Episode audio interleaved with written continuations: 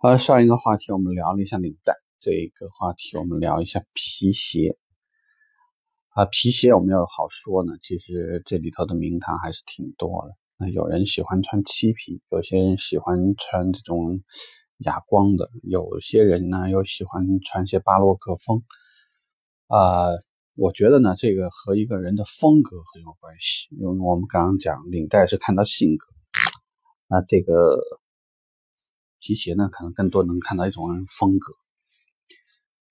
这个裤子呢，其实有很多人穿的是西裤，但是年轻的孩子呢，其实很多喜欢穿丹宁裤。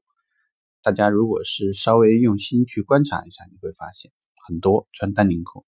什么是丹宁裤呢？就是那种小脚裤，整个裤腿其实是比较显示裤型的，甚至呢，有些人为了显示腿长，还会有意识的把裤脚卷起来。这些在职场上是非常大忌的。原来我们聊过一些话题，里面说过，就是说你在一家公司工作，其实工服本来就是为了让你减掉那种差异化，让客户可以更关注在你的产品和服务上。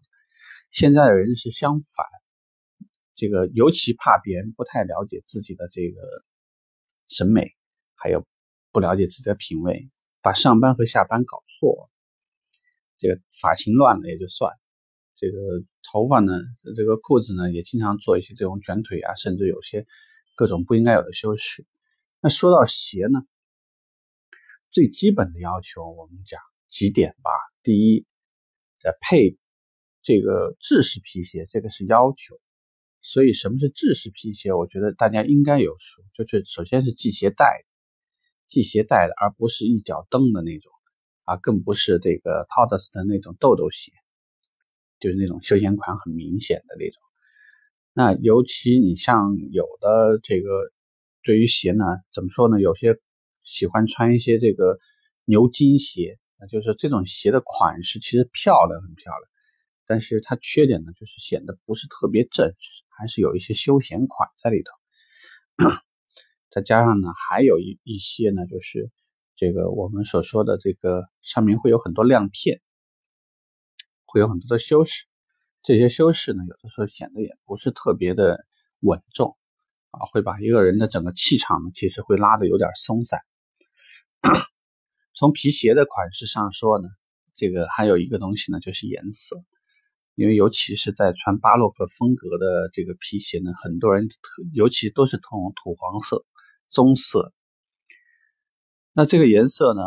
这个以前有位老师讲过这个礼仪，呃，金老师，金正坤老师讲礼仪，我觉得是讲的挺棒的啊。然后他讲过一个三一色，就是大家呢，如果是涉及到你穿的皮鞋、皮带，呃，手上如果还有皮包，那三件呢应该同一个颜色。我想，如果说你要拎一个这个。这个黄牛皮土黄土黄色的皮包，然后再带一条土黄土黄色的皮带，看上去这个跟土狗的感觉应该是会更相似一些。所以还是那句话，如果你不是业绩特别牛，也不是在这个团队呢是一个绝对不可能没有的人物，其实我并不是很建议各位呢在这个服装上呢过于的高调，而且呢这种感觉有时候。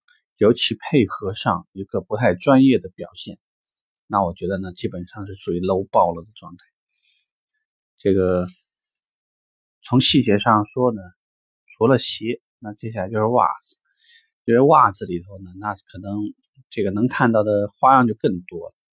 啊，不管是有点像香港黑社会那样喜欢穿白色袜子，还是说呢，有些人特别喜欢穿船袜，啊，就看上去一眼。让你分辨不出来，你到底这人穿了还没穿袜子。再加上呢，还有一些人呢喜欢穿一些各种花纹啊，可能是一种各种很卡通的形象。我觉得这些东西呢，其实在家里你爱怎么着怎么着。但是如果说我是你的销售经理的话，我估计你会被我说的很难听。就是对于工作呢，希望还是严谨一些。啊，其实圣诞节呢，今天可能大家有很多人会收到好的礼物。